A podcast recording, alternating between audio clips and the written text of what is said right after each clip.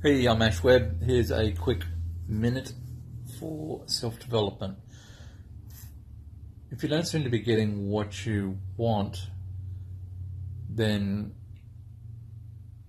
you're probably comparing where you are to where you want to be.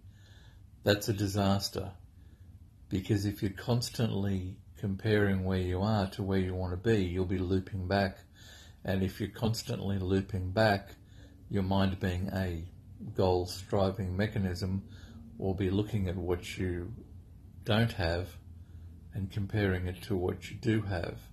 And that doesn't take you anywhere. The secret to getting what you want is acting as if you already have it, and then your mind and your psyche, for want of a better word, being a goal seeking mechanism, will take you to where it wants to be, which is what you're picturing. That'll do.